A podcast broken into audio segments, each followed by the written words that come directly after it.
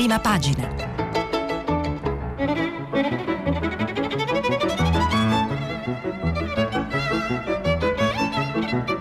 Questa settimana i giornali sono letti e commentati da Sara Menafra, vice direttrice del quotidiano online Open. Per intervenire telefonate al numero verde 800 050 333. Sms e WhatsApp anche vocali al numero 335 56 34 296. Buongiorno, eccoci alla rassegna stampa. Eh, vi ricordo che stiamo pubblicando i vostri messaggi sul sito di Radio 3 e poi ne leggeremo alcuni nel corso del nostro filo diretto diritto. Intanto cominciamo con i titoli dei principali giornali che oggi sono quasi esclusivamente dedicati alla votazione sulla piattaforma Rousseau e all'accordo che avrebbero trovato Grillo e il presidente, il premier incaricato eh, Mario Draghi. Quindi il Corriere della Sera, ad esempio, poi vedremo che con diverse sfumature è un po' questo il tema ovunque. Grillo spinge per il sì a Draghi, il via libera al Ministero della Transizione Ecologica sblocca la situazione, oggi il voto su Rousseau. Concluso il secondo giro di consultazioni, PD favorevole, Berlusconi e Salvini dal centrodestra nessun veto, Meloni non gradisce.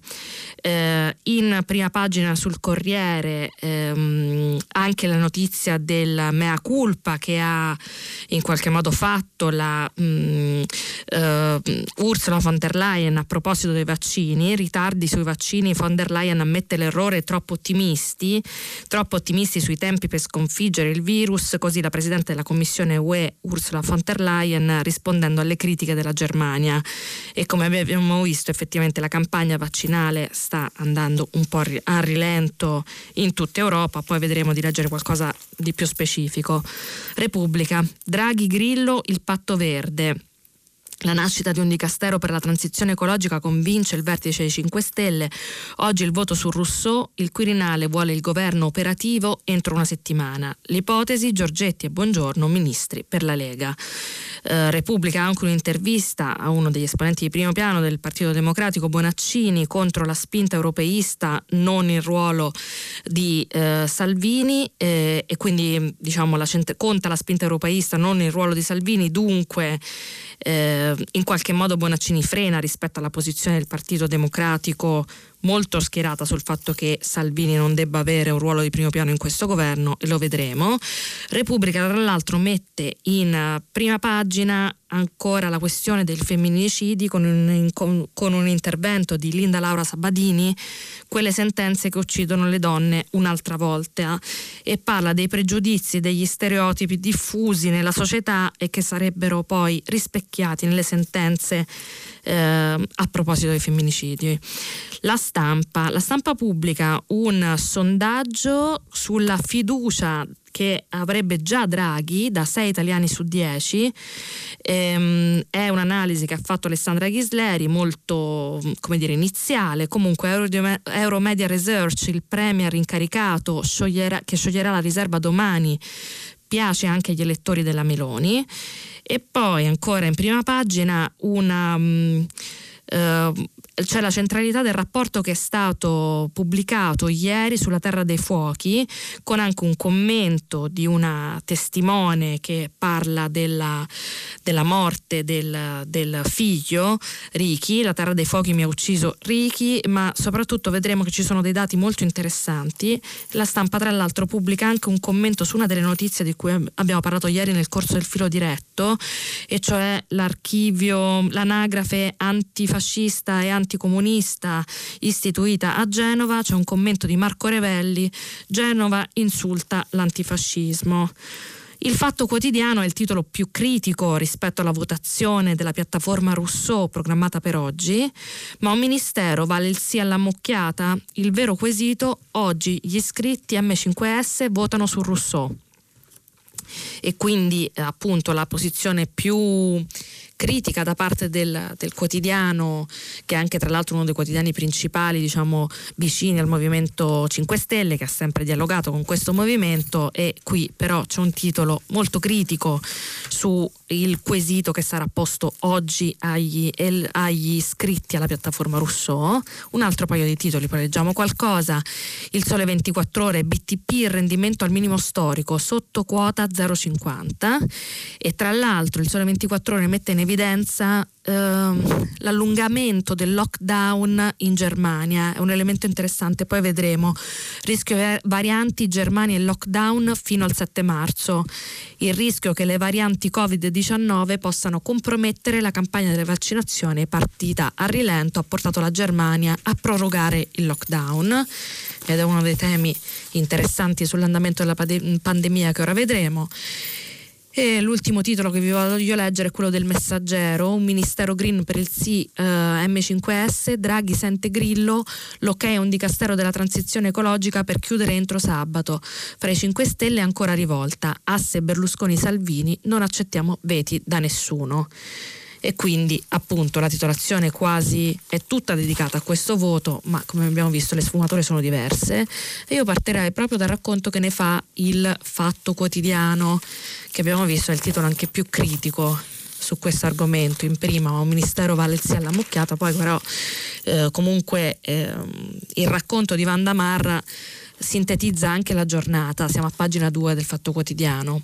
Secondo le, pre, le, sue prerogative costituzionali, Mario Draghi porterà alla lista dei ministri il Presidente della Repubblica. L'affermazione di Bruno Tabacci, letta in controluce, dice quello che i partiti a questo punto hanno capito. Il Premier incaricato, il governo lo farà da solo, sceglierà lui i ministri, deciderà lui come riempire le varie caselle, confrontandosi con il Presidente della Repubblica, Sergio Mattarella ma senza entrare nelle contrattazioni con i partiti. No, grazie, non mi servono, ha risposto non a caso a chi chiedeva se gli servissero delle rose di nomi. E così i palazzi della politica brancolano nel buio, aspettando di capire come si chiuderà l'operazione, mentre dietro una soddisfazione di facciata si vede netto e chiaro il disappunto dei più di fronte al loro repentino ridimensionamento. Dunque, al centro dell'accordo informale con Grillo, diciamo quello che ha sbloccato il voto su Rousseau, c'è questo Ministero della Transizione Ecologica, dove le competenze ambientali saranno ulteriormente rafforzate. Questo Ministero ci sarà, dice la um, presidente del WWF Donatella Bianchi alla fine del confronto con appunto i movimenti ambientalisti che c'è stato ieri. E appunto ehm, è stata lei a dare la conferma che questo che questo ministero sarebbe tra la lista dei ministeri che vuole proporre Mario Draghi, ma non c'è stata invece la presa di posizione pubblica che Mario Draghi, che Beppe Grillo avrebbe voluto da Mario Draghi. Nella tarda mattinata di ieri, quindi questo uh, annuncio e ci sarebbe stato anche un contatto che ha sbloccato la trattativa fra il premier incaricato e il fondatore del Movimento 5 Stelle. Il ministero dovrebbe tenere insieme le deleghe di sviluppo economico, senza la comunicazione, infrastrutture e ambiente, ma chi andrà non è, non è dato sapere, anche se si parla di un super tecnico. La fase delle consultazioni a ogni modo si è conclusa ieri, Oggi sarà una giornata di lavoro e di riflessione in attesa che maturi la decisione di andare al colle con la lista dei ministri.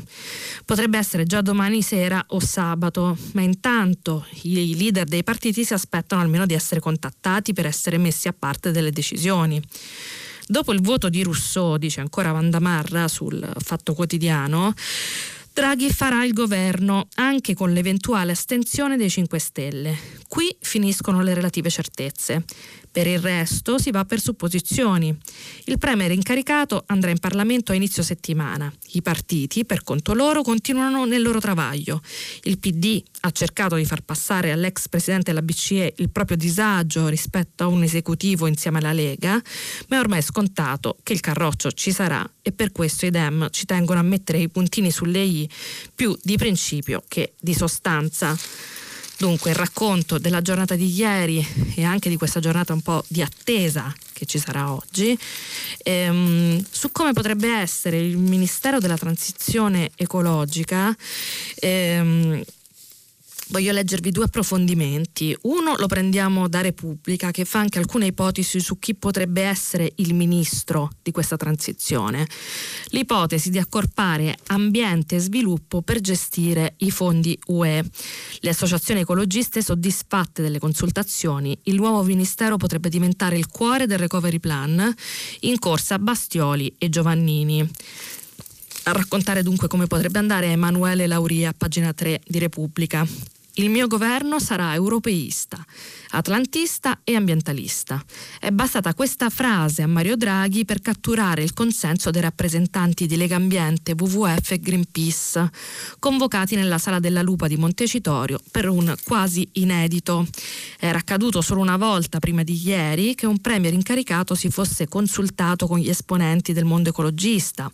Era il 2013 e a Pierluigi Bersani, anche lui alla ricerca di un appoggio grillino, non, andrò, non andò benissimo.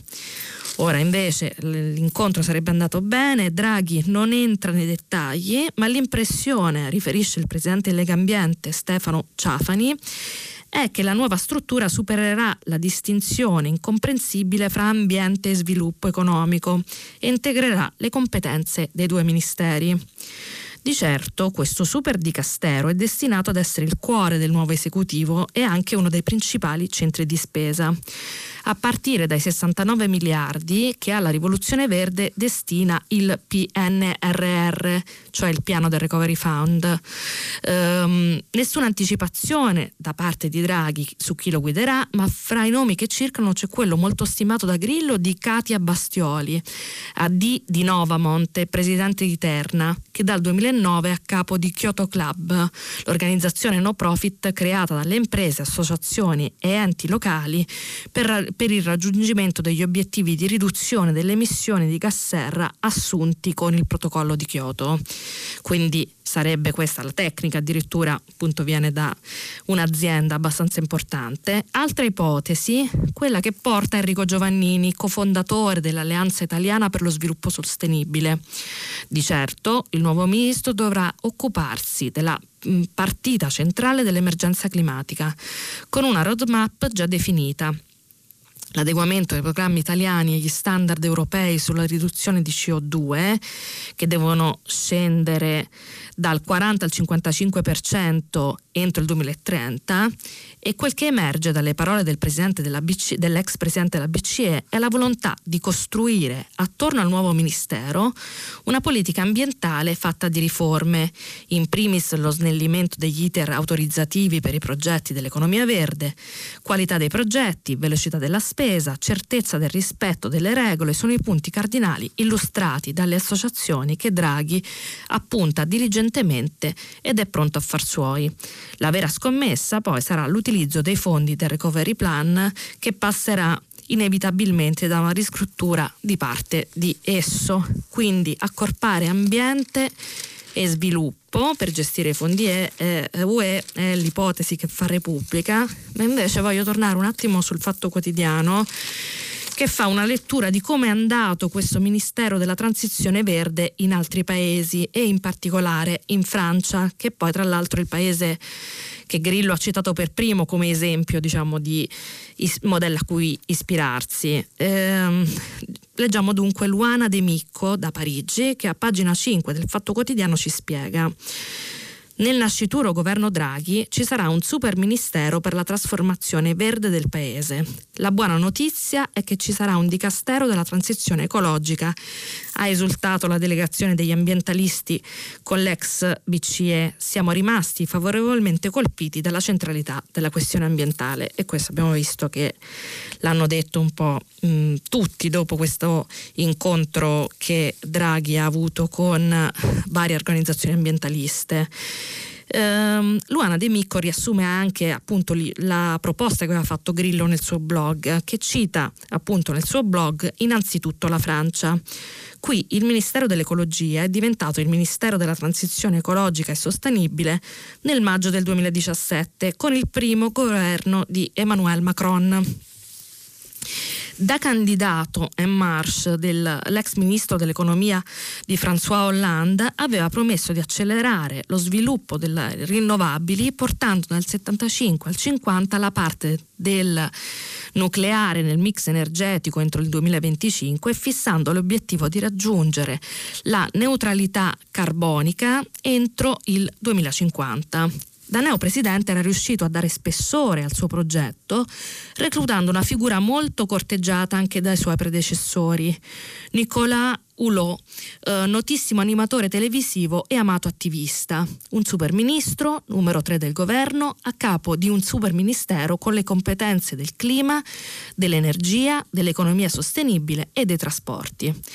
La delusione arriva nel novembre del 2018, no, del 2018 quando Hulot si, rimet, si dimette a sorpresa perché nella sfida ecologica mi hanno lasciato da solo. Il ministro aveva gettato la spugna per aver dovuto far marcia indietro sul nucleare, ma anche per il peso delle lobby e dunque aveva detto ci ostiniamo a portare avanti un modello economico responsabile di tutti i disordini climatici. Macron non ha capito che eh, la causa di tutto è il capitalismo. Nel rimpasto di governo del luglio 2020, racconta ancora il Fatto Quotidiano, il termine sostenibile scompare e si parla di Ministero della Transizione Ecologica. La nuova ministra, l'ecologista Barbara Pompili, conserva il portafoglio dell'energia e del clima, ottiene le politiche della casa e del territorio, ma perde l'economia sostenibile, che ridiventa competenza del Tesoro. E dunque le critiche di Greenpeace France su questa riduzione del, del potere del ministro della transizione verde ieri, proprio ieri, eh, questa ministra Pompili ha portato in Consiglio dei Ministri la nuova legge sul clima che si basa sui lavori di un'apposita convenzione per il clima. 150 francesi scelti a caso che in nove mesi hanno partorito oltre 150 proposte, fra cui la creazione di un reato di ecocidio e la riduzione dei gas serra del 40% entro il 2020. Una legge poco ambiziosa secondo le ONG.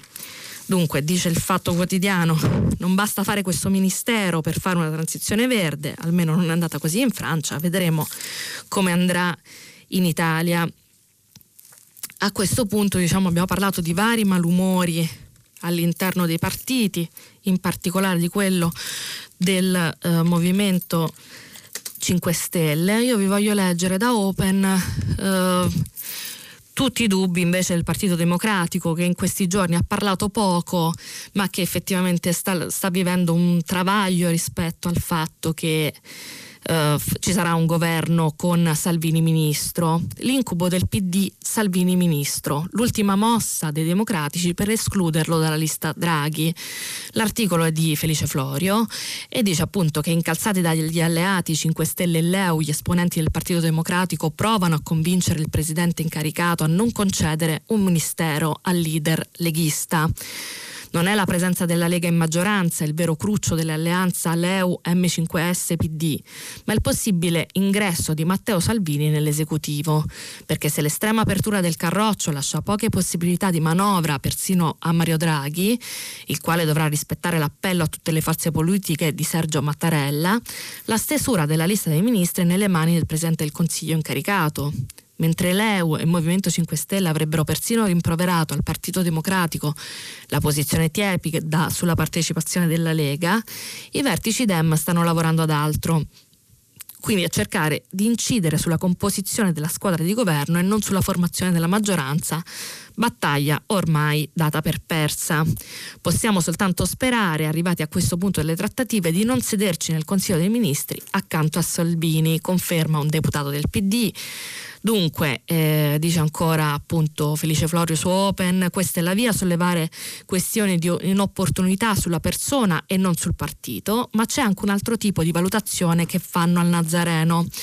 Vero che trovarsi Salvini al governo preoccupa il PD per una questione di immagine, ma il timore è che il leader della Lega acquisti più credito agli occhi degli italiani, riuscendo a presentarsi alle prossime elezioni come politico responsabile in grado di guidare il paese anche nelle situazioni più complicate. Il centrosinistra insomma sta vivendo con sofferenza la ritrovata posizione di forza di tutto il centrodestra e c'è un aspetto poi che rende particolarmente tranquilli i vertici leghisti e non sfugge agli avversari. Il rapporto con Fratelli d'Italia più saldo che mai, innanzitutto perché la Lega nella nuova maggioranza si pone come collante fra la destra e i moderati di Forza Italia, garantendo un futuro alla coalizione di centrodestra che quindi non sarebbe in crisi almeno in questa ricostruzione. Inoltre, lasciare soltanto Fratelli d'Italia all'opposizione e diversi senatori confermano che è stato un tema centrale nella trattativa interna al centrodestra, darebbe al partito di Giorgia Meloni la presidenza del Copasir, quindi del Comitato di sorveglianza sui servizi segreti, e della Giunta per le autorizzazioni a procedere. Dunque il PD è molto preoccupato da questo scenario e tra l'altro lo considera non un elemento di crisi per il, l'alleanza di centrodestra e vedremo come andrà a finire se Salvini sarà ministro oppure no. Appunto Draghi, come abbiamo visto, parla poco di cosa vuole fare eh, a questo punto. Tra l'altro vi segnalo rapidamente che su questo tema è intervenuto anche Bonaccini, governatore della, dell'Emilia Romagna, ma anche considerato il principale avversario futuro, in pectore per um, la leadership del Partito Democratico e forse almeno in questi giorni diciamo, di estrema prudenza da parte di tutti i leader, forse è il principale che oggi, che appunto che in questi giorni abbia parlato concedendo un'intervista, quindi la vediamo abbastanza rapidamente. Adesso si fa il governo, non è l'ora della conta nel PD, io candidato non ho correnti e eh, vi dico che praticamente eh, Bonaccini dice che mh, alla domanda su se lui sia il competitor di Nicola Zingaretti eh, e se quindi sia necessario fare un congresso, Bonaccini risponde: Credo che il nostro compito sia quello di far nascere questo governo di forte impronta europeista, assicurando appoggio e, pro- e proposte per la ripresa dell'Italia. Gli effetti della pandemia sono pesantissimi, parliamo di questo, non distraiamoci. Ben venga una discussione sul merito dei contenuti anche all'interno del PD per qualificare al massimo la nostra funzione. Ma non mi pare il tempo di conte interne. Le priorità sono altre, basta una chiacchierata in strada, al bar, in un mercato per capirlo. Io non guido alcun asse né appartengo a correnti, chi mi conosce lo sa e chi mi vuole descrivere in altro modo dovrà fare pace con se stesso. Per Romano Prodi, chiede Eleonora Capelli, ehm, eh, c'è la necessità di fare un congresso, un partito che non fa un congresso popolare per tanti anni perde il rapporto con il popolo, lei è d'accordo, il rapporto con le persone va alimentato giorno per giorno, ascoltando e facendosi ascoltare, il PD il congresso l'ha fatto due anni fa, è vero che intanto è cambiato il mondo e che noi dobbiamo costruire un campo più largo, un centrosinistra forte, un partito espansivo, ma adesso la priorità è dare un governo al Paese. Quindi insomma Bonaccini frena almeno sull'ipotesi di congresso e spostiamoci però su alcuni temi che restano come dire un po' a margine delle discussioni di queste ore. Li voglio prendere uno da il domani, eh no, il dubbio. Scusatemi che lo ricerco qui fra i vari giornali.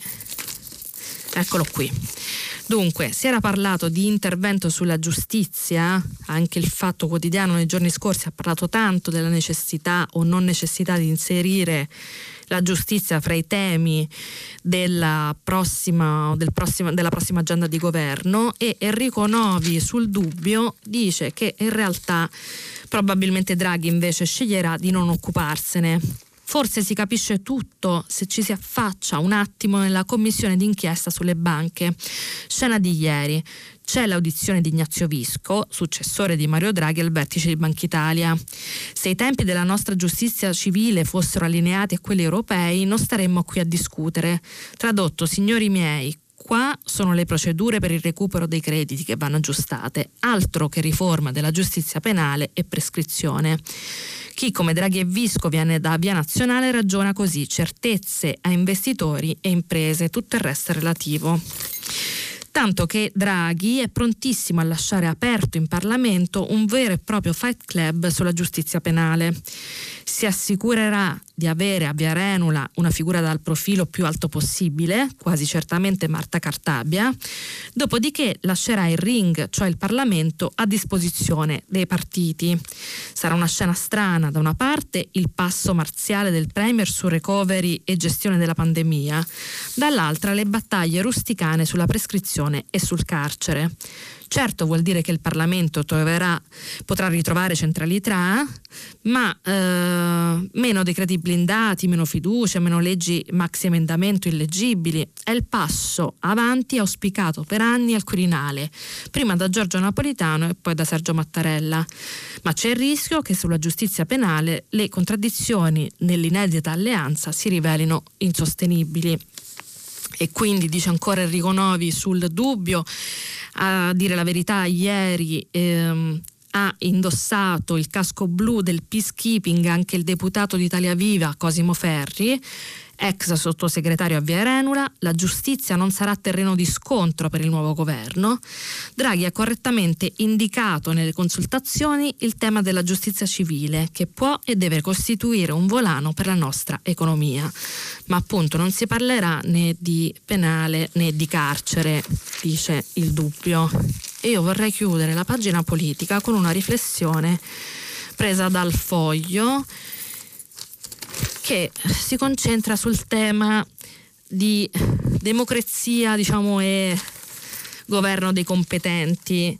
Ovviamente il tema è ampio e lo è eh, anche il, l'intervento di Giacomo Papi, ve ne leggo alcuni brani, ma insomma è un po' una delle tematiche che sono state sfiorate in questi giorni. Eh, il foglio ne parla, voglio almeno dire, porvi la questione la crisi del voto, si invoca la competenza ma si mette in dubbio che la democrazia possa produrla.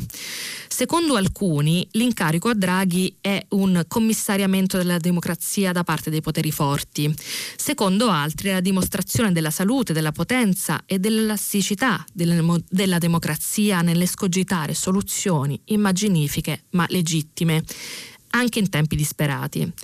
E in questo polarizzato dibattito fra apocalittici e integrati c'è un particolare che non mi sembra sia stato notato e commentato a sufficienza. I protagonisti della crisi, in gran parte, non sono stati eletti. Non è stato eletto Mario Draghi, l'italiano più autorevole che si potesse pescare, e non è stato eletto Giuseppe Conte, sedicente avvocato del popolo, chiamato tre anni fa nel ruolo in cui Draghi è chiamato oggi, neppure Beppe Grillo, sedicente elevato, calato su Roma a dettare la linea agli eletti. Dunque, dice Giacomo Papi sul foglio, che i leader non siano eletti non è una novità. È dall'inizio degli anni 90 che in Italia la leadership si forma anche prima del voto e fuori dai partiti. La discesa in campo di Berlusconi nel 94 era stata preannunciata dalla chiamata al governo di Ciampi della Banca d'Italia, anticipava l'arrivo di Prodi dall'Iri. Ma è a partire dal 2011 con Monti, Renzi, Conte e appunto Draghi che lo schema diventa dominante non solo in Italia. Il processo di formazione della leadership politica tende sempre più spesso a configurarsi come una democrazia dei non eletti, che non è basata tanto sull'idea dell'uomo forte, quanto su, quanto su quella dell'uomo nuovo, adatto, competente, comunque esterno ai partiti. Il problema è se questa democrazia dei non eletti sostituisca oppure integri le procedure democratiche tradizionali è se tutti questi leader autoelevati o incaricati siano comunque espressione delle istituzioni democratiche, la cui legittimità risiederebbe anche nel voto. Se alla base di tutto questo ci fosse ancora il voto, la democrazia italiana sarebbe in salute anche in assenza o scarsità di eletti. L'attitudine al trasformismo e la duttilità della Costituzione renderebbero l'Italia una democrazia talmente agile e solida da sapere selezionare il leader migliore anche ribaltando la volontà degli elettori. Il problema del voto però rimarrebbe. Sono ancora gli elettori a dare legittimità al potere oppure le, le elezioni si sono trasformate in un rituale sorpassato? Dunque il tema è molto interessante, forse un po' astratto, ma comunque volevo porvelo prima di passare a altre novità di cronaca che ci inseguono diciamo, dalle pagine dei giornali. Intanto dicevamo c'è stato un mea culpa di Ursula von der Leyen eh, davanti al Parlamento europeo, ha ammesso degli errori. La notizia viene data con varie sfumature sui giornali, c'è una lettura molto dura sulla verità che vi voglio leggere di eh, Patrizia Floderreiter che scrive appunto a pagina 9 racconta questa, questa missione che però appunto abbiamo visto c'è un po' su tutti i giornali l'UE ammette sui vaccini abbiamo fallito davanti all'Europarlamento la von der Leyen intona il requiem ritardi ed errori su autorizzazioni, produzione e consegne. La chiosa surreale, però chiediamoci perché è successo. Dunque, la verità appunto fa una lettura molto dura della, delle parole di Ursula von der Leyen che però effettivamente questo mea culpa l'ha fatto e la situazione che vediamo è indubbiamente di ritardo. Ha sbagliato con i vaccini ma nemmeno chiede scusa. La Presidente della Commissione europea Ursula von der Leyen riconosce che l'UE non è al punto dove vorrebbe essere nella lotta contro il coronavirus e senza aspettare il contraddittorio se ne esce dalla plenaria a Bruxelles Bruxelles, sì, perché appunto non avrebbe nemmeno ascoltato il dibattito in aula. La sorprendente ammissione è stata rilasciata ieri davanti ai deputati che volevano conoscere lo stato di avanzamento della strategia contro il Covid, con noncuranza fra un elogio all'Italia, uno alla Danimarca e l'altro alla Polonia per le vaccinazioni già fatte. L'algida signora tedesca ha di fatto suonato il requiem sulla campagna vaccinale centralizzata, senza però assumersene la colpa davanti agli Stati membri. Siamo arrivati in ritardo con le autorizzazioni, siamo stati troppo ottimisti per quanto riguarda la produzione di massa dei vaccini e forse siamo stati un po' troppo sicuri del fatto che le quantità ordinate sarebbero state consegnate in tempo utile, ha dichiarato, aggiungendo uno stupefacente dovremmo chiederci perché è successo questo e quali insegnamenti possiamo trarre. Quindi ehm, racconta ancora la verità che eh, è stato pubblicato un articolo sul Guardian ieri che scriveva che la Commissione ha ordinato 2,3 miliardi di dosi da sei produttori, ma po- con poca esperienza in materia di appalti pubblici e quindi qui ci sarebbe l'origine della crisi. Si ritiene che abbia gestito i negoziati più come trattative commerciali che per assicurarsi il maggior numero di vaccini e non a caso, aggiungeva il quotidiano, i 27 membri dell'Unione Europea hanno finora somministrato almeno una dose solo al 4% dell'intera popolazione, rispetto al 66% di Israele, al 19% del Regno Unito e al 13% negli Stati Uniti.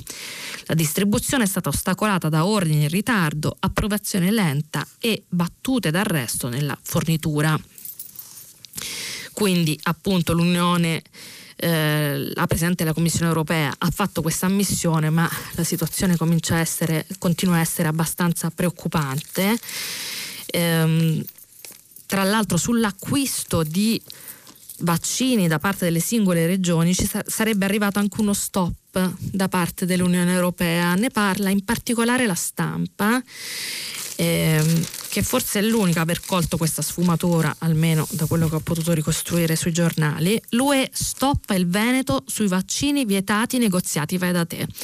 La Commissione sprona Roma a frenare le regioni verso un contratto con Novax per 200 milioni di dosi.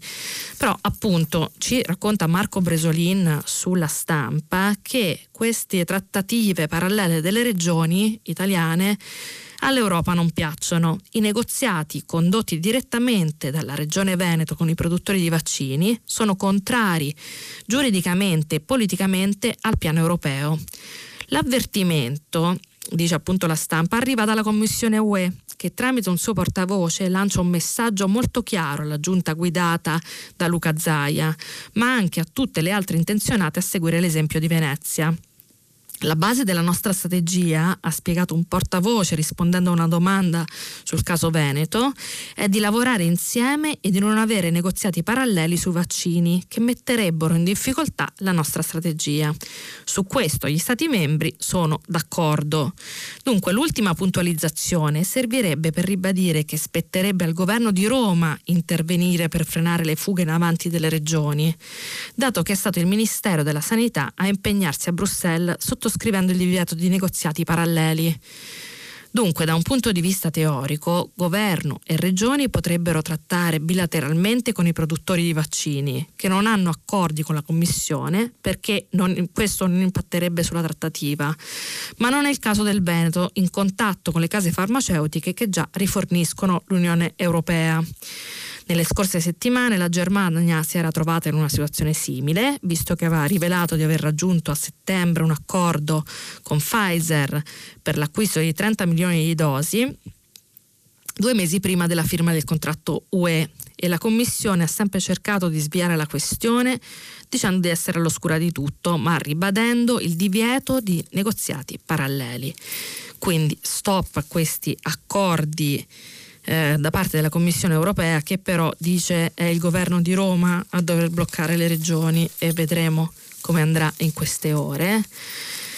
L'altro tema che riguarda il Covid è quello delle varianti e delle preoccupazioni che ci sono sullo sviluppo di queste varianti, a dedicarsi di più a questo aspetto è il Corriere della Sera, che ha fatto due pagine, una delle quali tra l'altro è affidata allo scrittore Paolo Giordano, che oltre a essere appunto un romanziere è anche un fisico e quindi spiega alcune delle tematiche sulla, sull'andamento diciamo, delle curve epidemiche.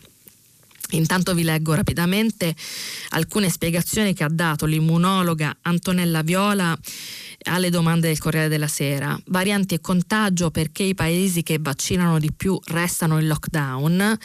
E secondo me le domande più interessanti che le ha fatte Cristina Marrone sono fondamentalmente due, e cioè eh, come mai Israele e il Regno Unito che stanno vaccinando rapidamente sono in lockdown mentre l'Italia che procede più lentamente nel piano vaccinale è quasi interamente in zona gialla? I due paesi, dice Antonella Viola, si sono trovati con un elevato numero di contagi quando è partita la campagna vaccinale, il che giustificava il lockdown. Eh, Israele eh, sì, Israele è stato molto rapido a organizzarsi, ma conta appena 9 milioni di abitanti, meno della Lombardia, e si è assicurato le dosi necessarie di vaccino Pfizer in cambio di un'ampia database sugli effetti dell'immunizzazione sulla popolazione. Non ci sono stati problemi di approvvigionamento come stiamo subendo in Europa. È vero che anche il Regno Unito procede spedito, ma non lo prenderei come esempio perché hanno cambiato i protocolli, fatto sperimentazioni, ritardano la seconda dose e scelta quest'ultima che potrebbe portare alla comparsa di varianti dal momento che con una dose forniscono una quantità di anticorpi neutralizzanti non sufficiente a bloccare il virus. Rischiano dunque di essere facilitate quelle varianti che non sono riconosciute dagli anticorpi somministrati. L'altra domanda è sulla Germania, che procede agli stessi ritmi dell'Italia con i vaccini, ma sta prorogando le restrizioni. Come mai? La Germania, pur registrando complessivamente un calo dei contagi, teme la diffusione delle varianti soprattutto quella inglese, che rischia di diventare prevalente e potrebbe causare un nuovo boom di contagi. Anche l'Italia ha lo stesso problema con la variante brasiliana in Umbria, dove sono state infatti predisposte zone rosse. Cosa dovrebbe fare l'Italia? Dobbiamo stare molto attenti, in questa fase non possiamo permetterci grandi riaperture. Sono contrari al ritorno dello sci, delle piscine o degli sport di gruppo. Dobbiamo tenere duro ancora due o tre mesi. Se riapriamo troppo presto non solo ci esponiamo a una nuova ondata, ma anche alla diffusione delle nuove varianti e di varianti, come vi ho accennato, parla anche il commento, diciamo l'analisi di Paolo Giordano. Eh, vi accenno soltanto che dice che lo scatto che serve contro il virus che muta in circostanze di diffusione sostenuta come quella attuale, una trasmissibilità più alta è perfino peggiore di una letalità più alta, dice lo scrittore, perché ovviamente diffondendosi di più il virus comunque poi le vittime sarebbero di più e il sistema sanitario più stressato e quindi insomma la situazione continuerebbe a essere molto grave. Um, tra le emergenze anche ambientali di questi giorni, anzi di questi anni, c'è il caso della Terra dei Fuochi e quindi vi voglio leggere il, il rapporto, almeno la sintesi del rapporto sull'andamento dei tumori nella Terra dei Fuochi che ha pubblicato la stampa. Terra dei fuochi, la verità degli scienziati, tumori causati da rifiuti della camorra. È un report dell'Istituto Superiore di Sanità. Nei comuni con le discariche un maggior rischio per alcune patologie. I veleni della Campania torna l'allarme rosso. C'è una relazione causale o anche solo di concausa fra l'emergenza rifiuti, nota come terra dei fuochi, e l'insorgere di diverse patologie, compresi tumori e leucemie. A dirlo, sintetizza Antonio Piedimonte da Napoli sulla stampa, è stato l'Istituto Superiore di Sanità che ha certificato che la più grande illegale discarica d'Europa, quella diffusa fra le province di Napoli e Caserta, può essere l'origine di un gran numero di malattie, dalla banale asma alle malformazioni congenite, passando per il cancro e, alle, e altre devastazioni mortali. I nuovi inquietanti dati emergono dalle indagini eziologiche avviate quattro anni fa dopo un accordo finalizzato proprio allo scambio di informazioni relative alla sorveglianza epidemiologica della popolazione con specifico riferimento agli eccessi della mortalità, dell'incidenza tumorale e all'ospedalizzazione per diverse patologie che ammettono fra i loro fattori di rischio accertati o sospetti l'esposizione agli inquinanti. Quindi l'analisi fatta dall'Istituto Superiore di Sanità e eh, sintetizzata ieri dice che eh, intanto che è stata analizzata un'analisi, una, un territorio di 426 km quadrati dove sono stati individuati ben 2767 siti di smaltimento controllato o abusivo di rifiuti, 653 dei quali interessati da quelli che il dossier, dossier chiama combustioni illegali. Si è scoperto quindi che più di un cittadino su tre, il 37% dei 354.000 residenti nei 38 comuni, vive ad almeno 100 metri di distanza da uno di questi siti che rilasciano composti chimici pericolosi. Quindi ci sarebbe una, un collegamento di causalità fra questi, fra questi, rifiuti e l'aumento dei tumori è un tema di cui si è parlato molto, ma insomma adesso sarebbe contenuto in un rapporto dell'Istituto Superiore di Sanità e quindi è un tema interessante. Fra le cose che vi voglio segnalare appunto un po' a margine dei principali fatti di oggi e di questi giorni, anche il commento appunto dicevamo di Marco Revelli su un tema che è stato sollevato tra l'altro ieri nel corso di un filo diretto da un ascoltatore che ci ha chiamato, e, la notizia appunto di questa creazione dell'anagrafe antifascista e anticomunista. Lo storico Marco Revelli scrive sulla stampa Genova insulta l'antifascismo, Genova è stata a lungo simbolo di un profondo sentimento antifascista radicato nella sua popolazione, alimentato dalla sofferenza che fascismo e nazismo le imposero. Ben 14 stragi nel suo entroterra dove operarono le formazioni partigiane che nell'aprile imposero la resa senza condizioni al generale Meinhold, 6.000 operai rastrellati e deportati nei lager, centinaia e centinaia di uomini e donne condannati dal Tribunale Speciale non per nulla la motivazione della sua medaglia d'oro al valore ricorda che i caduti il cui sangue non è sparso in vano, i deportati, i cui martiri, eh, il cui martirio brucia ancora nelle carni dei superstiti, costituiscono il vessillo che alita sulla città martoriata. Dunque, dice Revelli, Genova non meritava l'insulto alla sua storia costituito dalla mozione approvata dal Consiglio Comunale in cui si equiparano senza distinzioni fascisti e comunisti, l'apologia di fascismo e di nazismo e l'adesione alle sue idee e ai suoi simboli ehm, rispetto a quella del comunismo accomunati in un unico indifferenziato cartello dell'ignominia.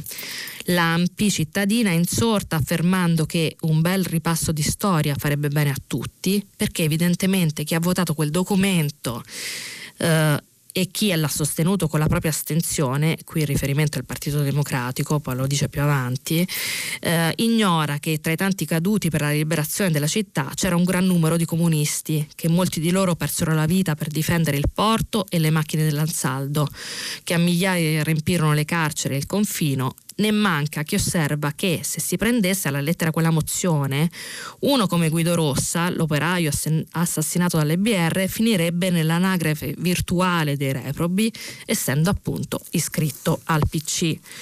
Dunque il dibattito su questa mozione sulla stampa che tra l'altro fa parte dello stesso gruppo editoriale del secolo XIX che fra i giornali eh, che hanno segnalato questa notizia e purtroppo soltanto pochi secondi per segnalarvi eh, il tema delle sentenze sui femminicidi. In questi giorni abbiamo avuto modo di confrontarci su questa tematica, intanto con i fatti di cronaca. Eh, più volte e vi segnalo il commento di eh, Linda Laura Sabadini su Repubblica che l'ha messo anche in prima pagina, eh, purtroppo faccio in tempo giusto accennarvi il titolo in cui si parla delle donne in ostaggio dei vecchi stereotipi. Sono stereotipi molto diffusi nella nostra società, dice la direttora centrale dell'Istat, non sempre li riconosciamo eppure spesso li trasmettiamo. La verità è che non sono eliminabili. Ognuno di noi può esserne veicolo, anche inconsapevole, ma possono causare danni gravi. Dunque, sentenze sessiste sui femminicidi all'approfondimento di Repubblica, hanno anche questo commento e con questa notizia chiudo la rassegna stampa. Vi aspetto dopo la pubblicità per il filo diretto. Sara Menafra, vice direttrice del quotidiano online Open, ha terminato la lettura dei giornali di oggi. Per intervenire chiamate il numero verde 800 050 333.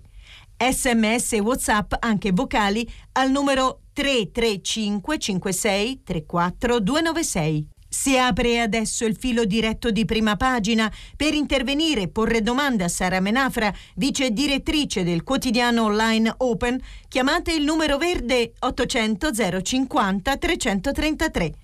Sms WhatsApp, anche vocali, al numero 335 56 34 296.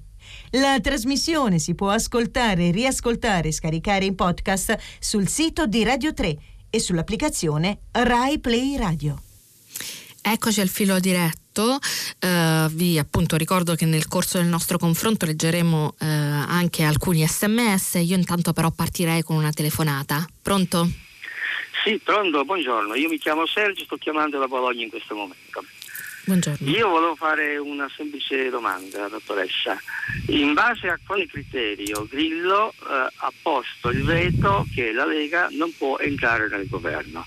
Io mi sono chiesto, il Presidente Mattarella ha chiesto a tutte quante le forze politiche di sostenere il governo Draghi per, Draghi per i motivi che sappiamo, adesso arriva il comico Grillo che pone il veto, non si sa in base a quale motivo. Prima mi piacerebbe sapere perché lui è lì a rappresentare il Movimento 5 Stelle quando non è stato eletto, mi piacerebbe sapere il motivo.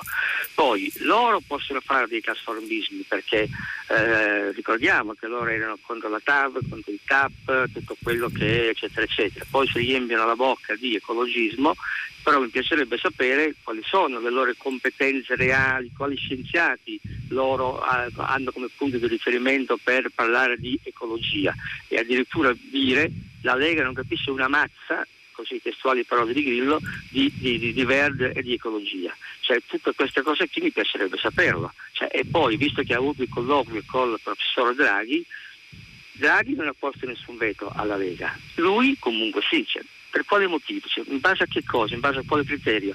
Cioè, se questa è la politica italiana, secondo me non faremo molto strada. Dunque, Sergio, sì. Ehm, allora, intanto, da quello che mi sembra di capire, a questo punto la posizione del Movimento 5 Stelle sembra essere anche cambiata, nel senso che Grillo prima ha detto, appunto, in realtà non, non moltissimo tempo fa, ma insomma ieri, che eh, eh, appunto voleva l'esclusione della Lega da questa compagine governativa, dopodiché eh, nelle ultime ore sem- il punto di, diciamo, di, mediazione sembra essere la presenza di questo Ministero della Transizione eh, ecologica e quindi sarebbe caduto diciamo, il veto sul, sulla Lega e qui insomma da quello che si capisce tant'è vero che il quesito su Rousseau è solo su questo e c'è una tematica molto generica su eh, come dire sui partiti che porteranno avanti eh, le iniziative de- del Movimento 5 Stelle. In sostanza nel quesito si dice eh, dobbiamo far parte di questo governo uno per avere il Ministero della Transizione Ecologica e due per difendere le battaglie del Movimento 5 Stelle. Quindi in qualche modo come dire ehm, il veto sulla Lega sembra essere caduto, tant'è vero che ehm, Crimi ha poi specificato non poniamo condizioni ma non entreremo nel governo a tutti i costi, come a dire che, ehm, che in qualche modo se c'è un punto di merito la mediazione si trova. In realtà sull'esclusione dell'uno o dell'altro è vero che Grillo ha detto non va bene che ci siano i 5 Stelle, ma lo stesso ehm, Salvini all'inizio della trattativa, prima di dire che invece insomma, avrebbe sostenuto il governo Draghi, aveva posto anche lui un veto sul movimento dei 5, 5 Stelle, tant'è vero che forse si ricorderà che Giorgia Meloni poi l'aveva criticato dicendo che forse che non capiva perché non andasse bene il Movimento 5 Stelle ma be- andassero invece bene PD e l'EU e che quindi insomma la sua posizione era diversa su questo.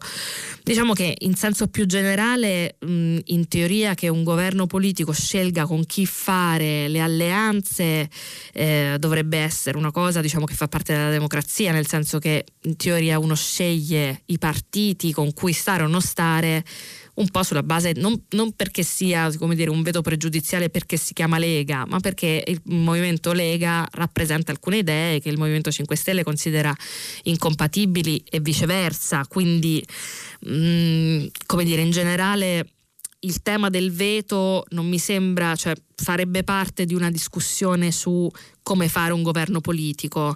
Certo, in questo momento la difficoltà è proprio portata dal fatto che questo non è un governo politico, sembra essere un governo tecnico che però prenderà decisioni politiche e quindi secondo me in questo bisticcio che si perde la possibilità di fare scelte nel, diciamo, nel, nel decidere con chi fare o non fare un governo.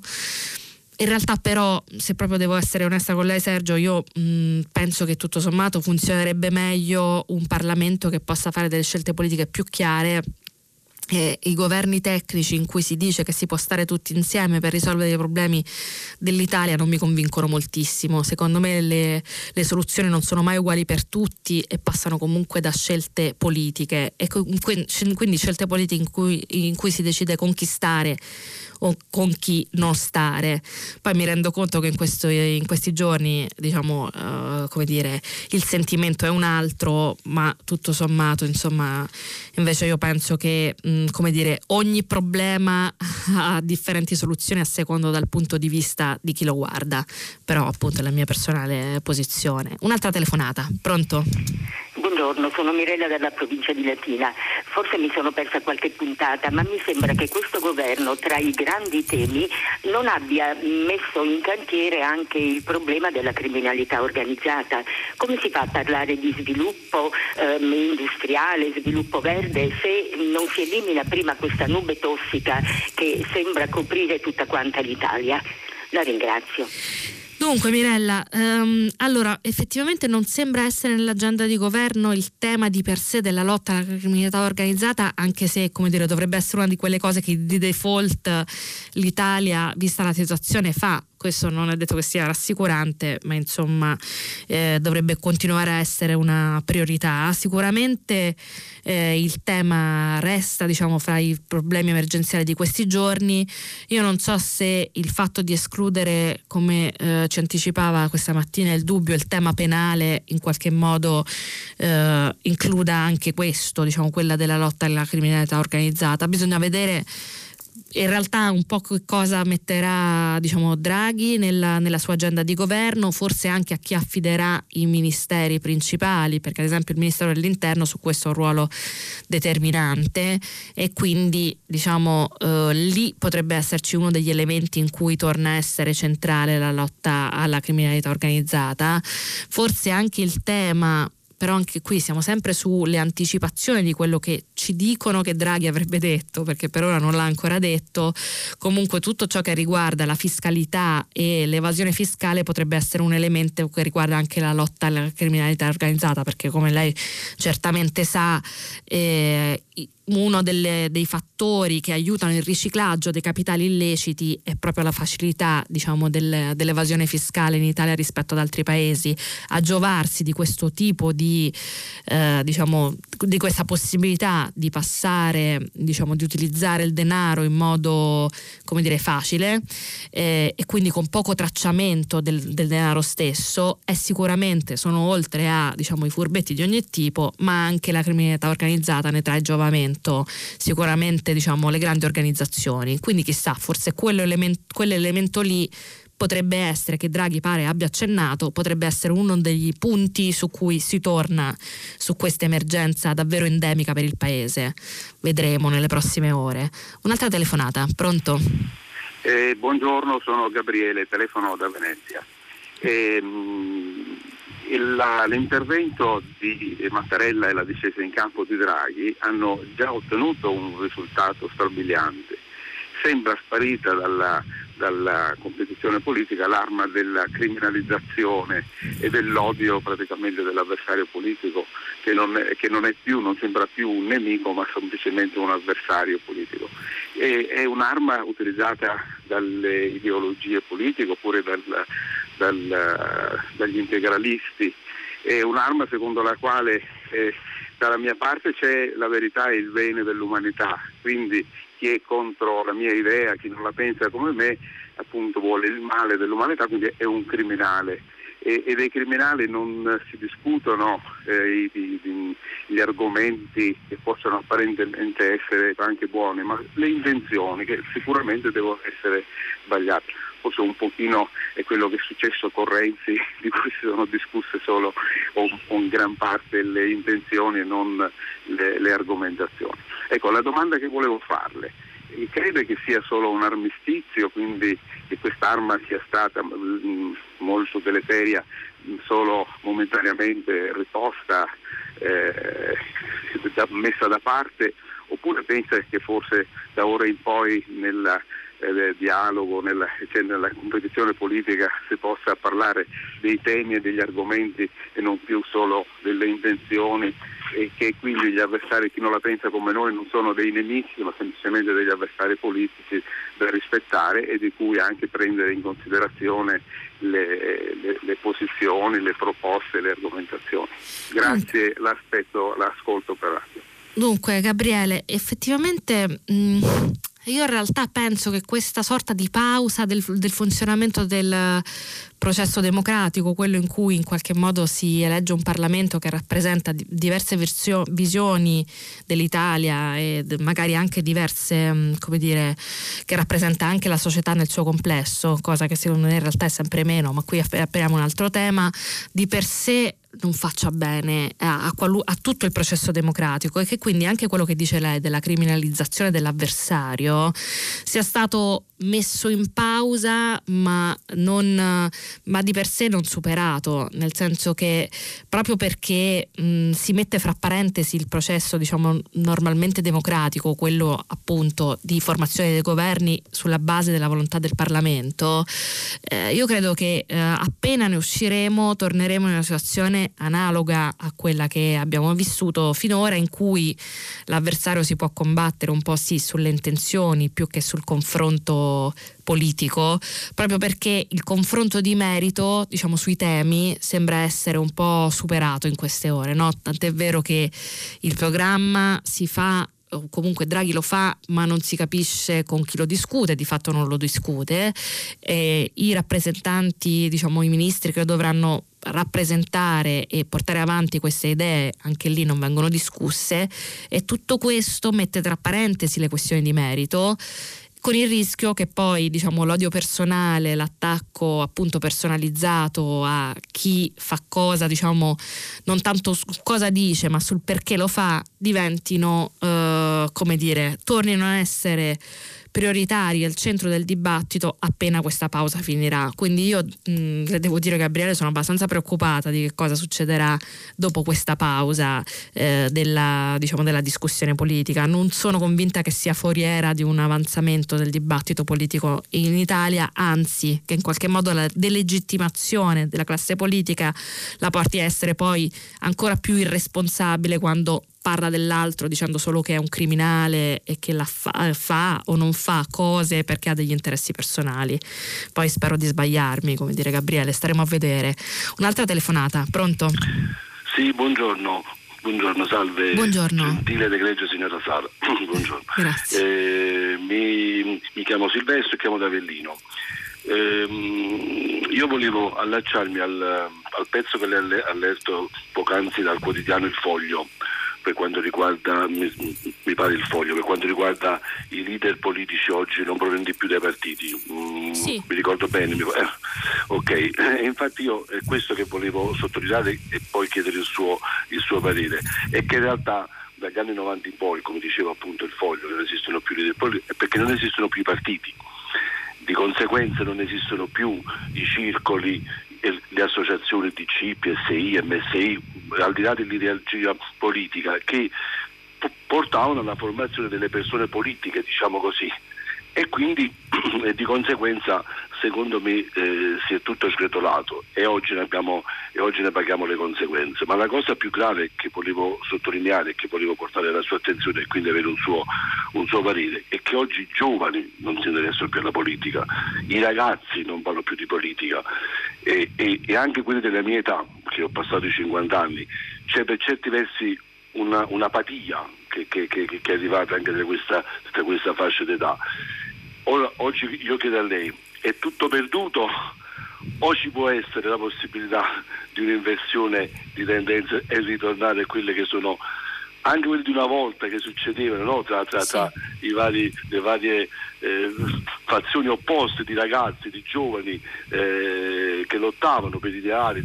Oggi non c'è più niente, dottoressa Sara, niente, è tutto finito. La ringrazio e voglio un suo, un suo, un suo parere su questo e se c'è possibilità di futuro e di speranza. Dunque Silvestro, come dire, la, la questione appunto è, è ampia vedere nel futuro non è ancora nelle nostre possibilità, anche se ci piacerebbe. Eh, io effettivamente penso anch'io in generale appunto che ci sia un, un problema diciamo di scollamento fra mh, il funzionamento delle istituzioni e la rappresentanza politica e che quindi diciamo la mancanza di collegamenti con, con la società sia poi l'origine di questa crisi eh, diciamo appunto della rappresentanza del suo complesso che sicuramente diciamo vede nel diciamo che oggi vediamo in questo governo istituzionale ma che appunto diceva il foglio e appunto ricordava anche lei comincia parecchio tempo fa in Italia e sembra non essersi appunto poi più fermata ciclicamente torniamo a situazioni di questo tipo. E, ehm, secondo me come dire per, per uscirne ci vorrebbe diciamo quantomeno l'idea che eh, sia i partiti che i processi diciamo, di rappresentanza si, si riformino e si autoriformino e che quindi diciamo, la discussione possa essere come dire che ci, dove, ci dovrebbe essere un, un'iniezione di fiducia diciamo, nella, nella, possibilità di portare le istanze diciamo, sociali nelle istituzioni, cosa che invece secondo me avviene sempre meno, cioè i cittadini sempre meno si fidano della possibilità che come dire, le istituzioni si occupino dei, dei, dei loro problemi concreti.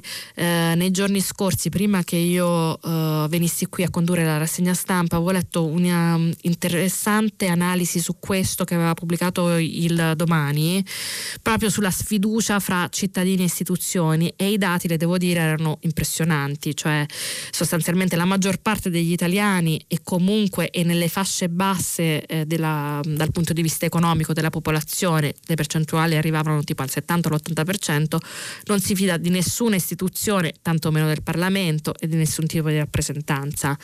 Quindi diciamo se ne dovrebbe uscire con un processo di, di riforma ampio. Per quanto riguarda i giovani, e chiudo sull'ultimo punto che lei poneva, in realtà ciclicamente come dire, i giovani poi tornano in, nelle piazze a occuparsi di alcuni temi, ad esempio della questione ambientale si sono occupati anche in modo forte fino a poco prima della pandemia. Uh, forse quello che manca e che appunto su cui bisognerebbe riflettere è che mai si fidano però della possibilità di portare quelle, o almeno sempre meno, di portare quelle istanze effettivamente all'interno delle istituzioni. E questo non soltanto in Italia, i movimenti appunto ambientalisti di prima della pandemia, eh, quindi fino alla fine del 2019, sono stati molto ampi in tutta Europa, eppure, come dire, sono caratterizzati da un sentimento diciamo di sfiducia sul fatto che poi queste istanze possano andare avanti. Forse proprio lì si dovrebbe intervenire. Eh, Qui tra l'altro stiamo subendo un'altra pausa, quella portata dalla pandemia, che ovviamente impone a tutti eh, gli eventuali movimenti o iniziative diciamo, pubbliche una frenata, però forse come dire, degli elementi diciamo, in cui ci sono delle mobilitazioni esistono, eh, è la difficoltà di portarle nei processi di decisione la vera, la vera preoccupazione, l'elemento su cui bisognerebbe intervenire, almeno secondo me. Vi leggo un paio di messaggi prima di tornare alle telefonate telefonate. Le continue incriminazioni e arresti di politici, sempre dei partiti tradizionali legati alle cosche mafiose in meridione e non solo, l'indifferenza mostrata dai mass media al riguardo non fanno ben sperare e preoccupano molto. Qui siamo sempre sul tema della sfiducia, ci scrive Fabio. Uh, sarebbe utile un super ministro per l'ambiente, occorre che i soldi siano spesi per l'ambiente e non per distruggerlo come spesso succede, è un messaggio invece non firmato. E poi su El País di ieri si mettono in luce le difficoltà che troverà una persona della levatura di Draghi in un paese come il nostro, la sua irriformabilità e in futuro la possibile revisiscenza populista dopo la pur necessaria parentesi tecnica, dice Paola, e quindi appunto siamo su questi temi apparentemente astratti, ma che invece appunto ci interessano tutti abbastanza da vicino su appunto populismo, rappresentanza e parentesi tecniche. Um, un'altra telefonata, pronto? Eh, buongiorno signora Menafra, sono Maria Grazia da Roma.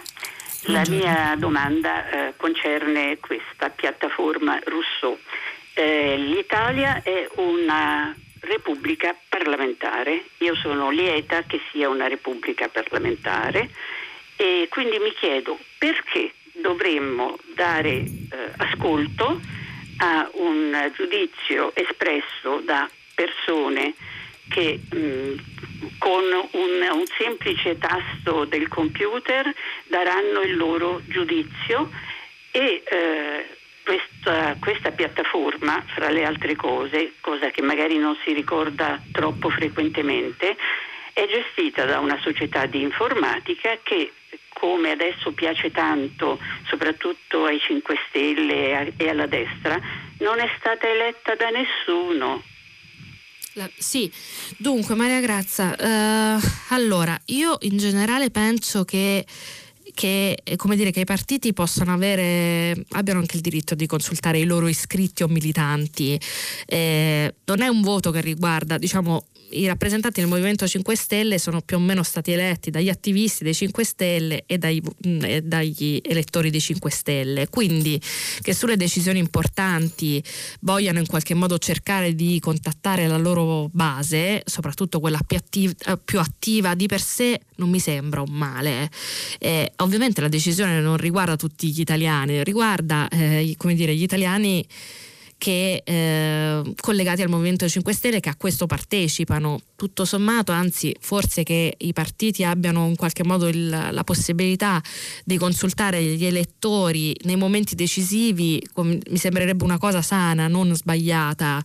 Eh, mi rendo però conto, diciamo, ehm, che la piattaforma Rousseau ha degli elementi diciamo critici, in particolare questa, mm, appunto, questo tema della proprietà della piattaforma, di chi la gestisca, eh, è veramente il punto debole di questa, diciamo, del tipo di consultazione che loro fanno, perché poi tra l'altro alimenta sempre dubbi su come funziona o non funzioni la piattaforma.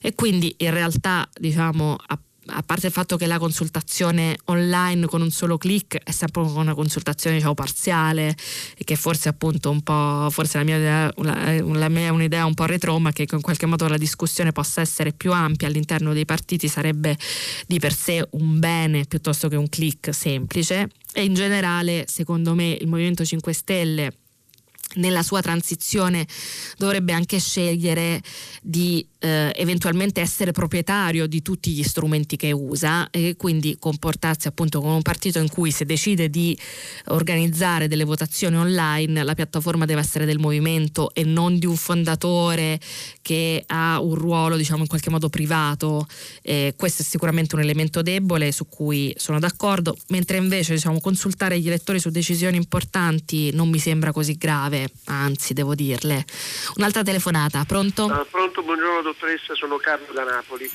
La mia, riguarda, la mia, domanda riguarda questa. Ma perché gli italiani hanno sempre bisogno dell'uomo della provvidenza per risolvere i loro problemi atavici, che comunque in parte non verranno risolti?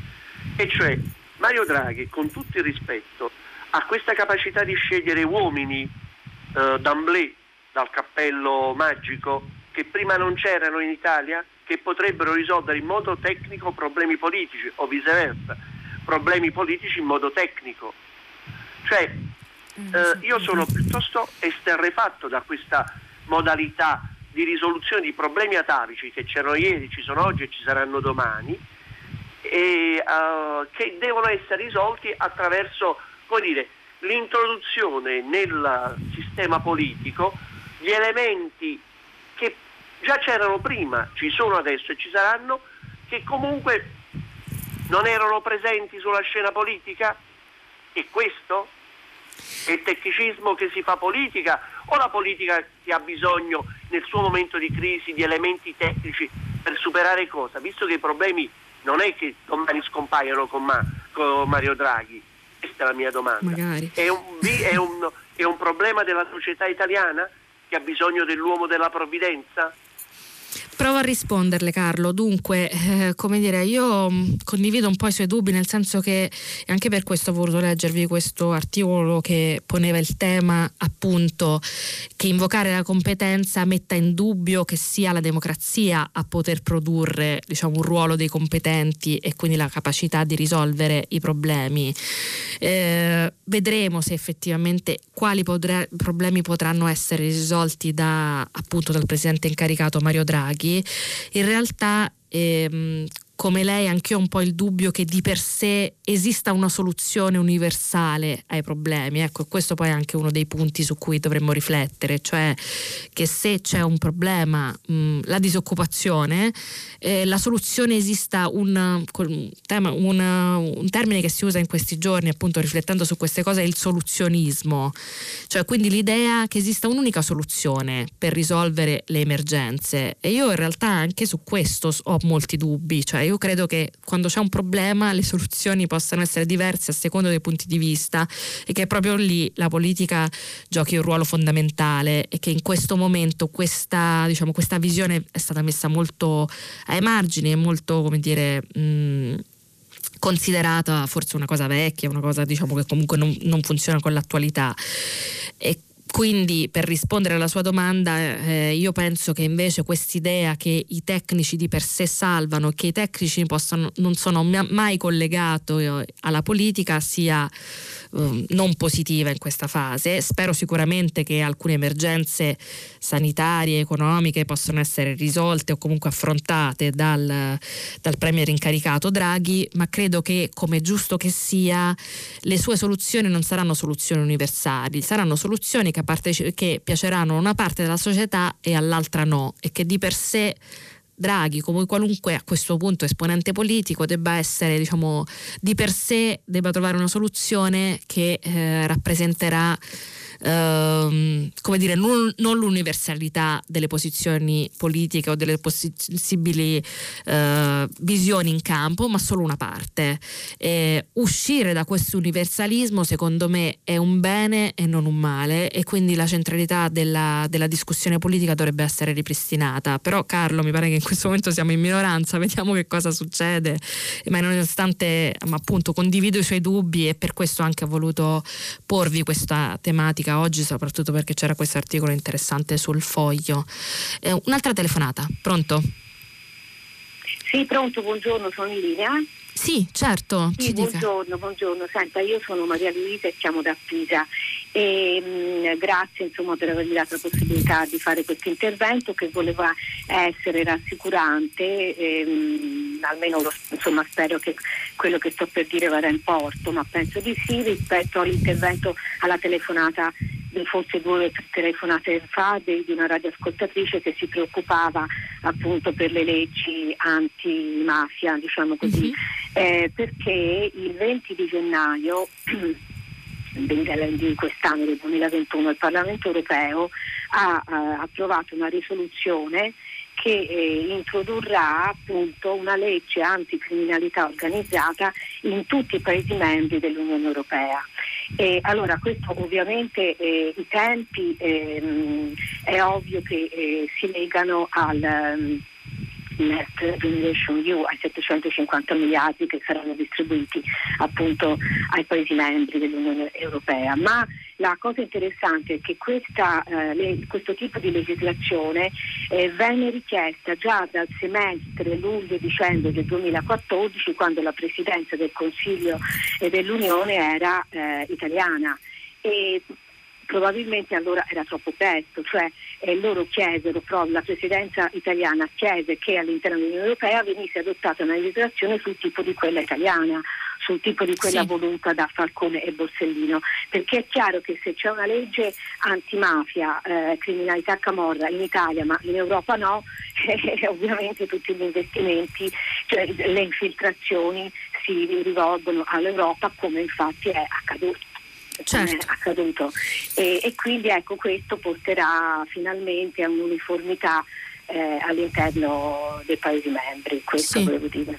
Beh, grazie per averci segnalato questo elemento che effettivamente mh, non ricordavo quando appunto ho risposto all'altra telefonata. Sicuramente in realtà stiamo spostando un po' la questione, ma sono d'accordo con lei che questo elemento sia centrale, cioè oggi come oggi la lotta alla criminalità organizzata non può essere fatta solo in Italia o solo nei paesi che hanno una presenza storicamente più consistente delle cosche, proprio perché eh, come dire, eh, queste si muovono in modo sempre più globale, non solo all'interno dell'Unione Europea, ma sicuramente molto all'interno dell'Unione Europea, anche se come sappiamo, come dire, dagli Stati Uniti all'America eh, Latina, ad esempio all'Australia, terra di Indrangheta, ehm, le organizzazioni si muovono appunto in modo globale, ma un elemento di difficoltà nel contrasto alla loro espansione è stato proprio il fatto che in Europa eh, le leggi non sono adeguate rispetto alla, a come i clan si muovono e che quindi il fatto che, um, diciamo, che un'impostazione come quella italiana sia approvata anche all'interno dell'Unione Europea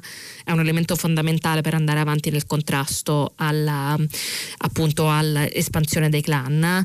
Da questo punto di vista, come dire, questa cosa non la farà Draghi, ma la farà l'Unione Europea perché, eh, come diceva anche lei, in realtà muoverci insieme eh, è, una, è, un elemento appunto fondamentale di questa battaglia. E sappiamo molto bene che in alcuni paesi mh, dalla Germania all'Olanda, per citarne solo due, il fatto che le, mh, le, normative siano in qualche modo un po' naif rispetto a quelle italiane, ossia la criminalità organizzata, sicuramente ha aiutato l'espansione economica dei clan e quindi bene eh, che ci sia finalmente una normativa europea che su queste cose ha un approccio integrato e più appunto simile a quello che ci ha insegnato Falcone, sicuramente un elemento interessante e importante. Un'altra telefonata, pronto? Eh, buongiorno, eh, sono Simone dalla provincia di Lecco.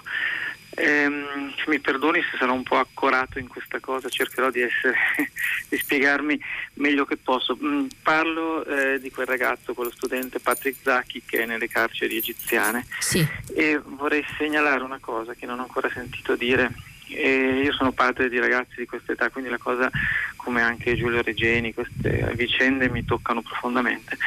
E, ehm, il problema adesso è che eh, la figura che pubblicamente si sta facendo di questo ragazzo eh, non fa altro che eh, venirgli a danno perché un regime eh, totalitario di queste persone non buone che seguono e sono costrette a seguire anche interessi non buoni, eh, non libererà mai un ragazzo che diventa, che potenzialmente è un eroe per la controparte paradossalmente sta succedendo una cosa perversa, che più noi ne parliamo, più noi ce ne occupiamo pubblicamente, più questo ragazzo ha come unica prospettiva quella di morire in carcere per qualche motivo che non sarà spiegato o di esserci restituito solo una volta che, che sia completamente indementito.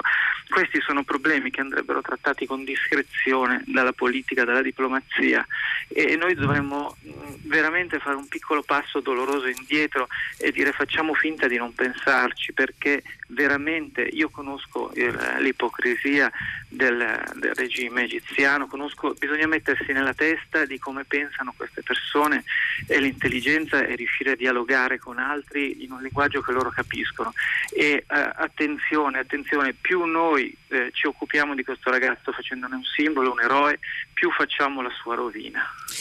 Dunque Simone, eh, il tema è, eh, diciamo, è molto complicato eh, perché dire, è un enigma che quando ci poniamo davanti all'atteggiamento di regimi autoritari o semi-autoritari eh, si pone sempre. E quindi io non so in realtà se lei abbia del tutto ragione nel dire questo perché mi ricordo bene diciamo, quando è iniziata la vicenda Regeni eh, il problema che è stato posto è stato addirittura co- l'opposto di quello che dice lei, cioè uno degli enigmi che si sono posti rispetto a quei quattro giorni in cui si sa- qualcuno sapeva che Reggiani era sparita, ma la notizia non è stata resa immediata eh, immediatamente pubblica, è esattamente l'opposto, cioè che le istituzioni non hanno detto, almeno che chi sapeva non ha urlato che era sparito un ragazzo e che se invece l'avessero fatto probabilmente quell'allarme avrebbe potuto salvarlo.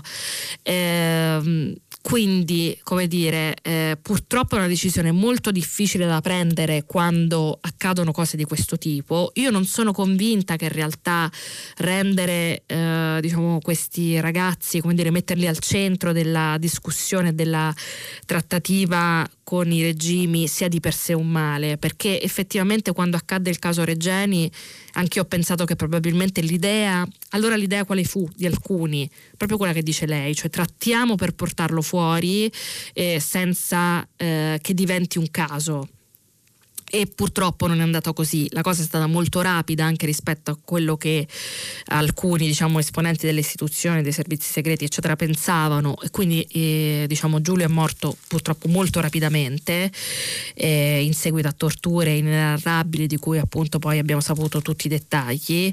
E lavorare sotto traccia non ha funzionato. Eh, chi ha ragione davvero? È difficile davvero dirlo. Io. Ehm, personalmente nella mia esperienza quando sono stata giornalista al manifesto ho vissuto la trattativa per la liberazione di Giuliana Sgrena e, e le devo dire che invece penso che almeno quella volta averlo reso un caso così pubblico sia stata una cosa che l'ha aiutata.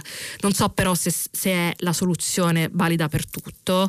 Anche nel caso di Giulio Regeni ho pensato che sia stato un errore lavorare sotto traccia, però mi rendo conto dei dubbi che pone lei e, ehm, e penso che davvero in quei momenti sia difficilissimo scegliere cosa fare. Ehm, anche se appunto, come dire, la mia personale esperienza mi ha portato in alcune direzioni, ma non sono sicura eh, che sia sia sempre valida questa scelta e quindi eh, come dire resto anche con un margine di, di, dubbio rispetto a quello che dice lei eh, spero che non vada così per Patrick Zaki che quindi visto che ormai come dire è un personaggio pubblico certo non possiamo tornare indietro su questo a questo punto dobbiamo andare avanti e riportarlo fuori dalla galera e spero in Italia a fare il ricercatore eh, un'altra telefonata pronto? Buongiorno sono Daniele da Torino eh, prendo spunto da quella frase dell'ex ministro dell'ecologia quando si è dimesso il sì. problema ambientale è legato al capitalismo. Uno. Mi collego anche come idea di fondo a tutto il lavoro di economio Francesco che c'è tra i giovani economisti. Eh, il, il, problema di cosa Draghi farà, fa e farà per l'ambiente. Eh, faccio l'esempio, io sono di Torino, eh, della Fiat. Negli anni 50 e 60 la Fiat produceva auto estremamente inquinanti come euro sotto zero mi viene da dire, adesso abbiamo euro 5, euro 6, però Torino è una delle città più inquinate d'Italia, perché? Perché ci sono tantissime auto, eh, troppe probabilmente, però que- la produzione di queste auto ha dato il benessere ai torinesi, quanta gente ha lavorato e lavora in Fiat, però rende la città sempre meno vivibile. Sì. Allora, la questione di fondo, la contraddizione che io vedo, non solo io, è che il nostro concetto che il progresso è legato all'aumento del PIL, cosa obbligata per certi versi per com'è la nostra società, che non può che portare anche con gli aumenti tecnologici ad aumento di inquinamento, ad aumento di prelievo di risorse, eccetera, non può funzionare. Eh, bisogna ragionare su eh, distribuzione della ricchezza più che produzione della ricchezza forse, forse bisogna ragionare su indici che mostrino la felicità delle persone piuttosto che la produzione di ricchezza. Discorsi molto ampi. Eh, un discorso il fatto che ho dei dubbi che un uomo, un ex di Goldman Sachs possa, seppur con un ottimo inizio, devo dire, andare verso questi orizzonti e quindi mi sa che i problemi grossi grossi resteranno. ecco. Volevo sentire la sua opinione, grazie. Dunque, ehm, il tema, come dice anche lei, è, è molto ampio, cioè se l'unica strategia per andare verso lo sviluppo sostenibile sia la decrescita eh, e quindi diciamo, fare scelte che potrebbero danneggiare tra l'altro la parte dello sviluppo del pianeta, cioè la parte del, del, diciamo, dei paesi in via di sviluppo che potrebbero non arrivare a livelli di sviluppo economico sufficienti o pari ai nostri, è, dire, è un tema molto ampio. Eh, sicuramente appunto l'ipotesi della transizione ecologica vorrebbe mettere insieme le due cose, non è detto che sia possibile, sicuramente il modello di sviluppo eh, soggiacente sarebbe uno dei temi da affrontare, eh, però purtroppo in questo momento posso solo lasciare questo elemento di dubbio che condivido con lei eh, e sperare che ci potremo confrontare su questo in modo più ampio prossimamente, anche se l'esempio appunto di quello che è successo in Francia secondo me è molto significativo. Ora però dobbiamo fermarci qui. Dopo il giornale radio Nicola Dalla Gioia conduce pagina 3 a seguire le novità musicali di primo movimento e alle 10 come sempre tutta la città ne parla che approfondirà uno dei temi posto da voi ascoltatori. Noi invece ci sentiamo domani.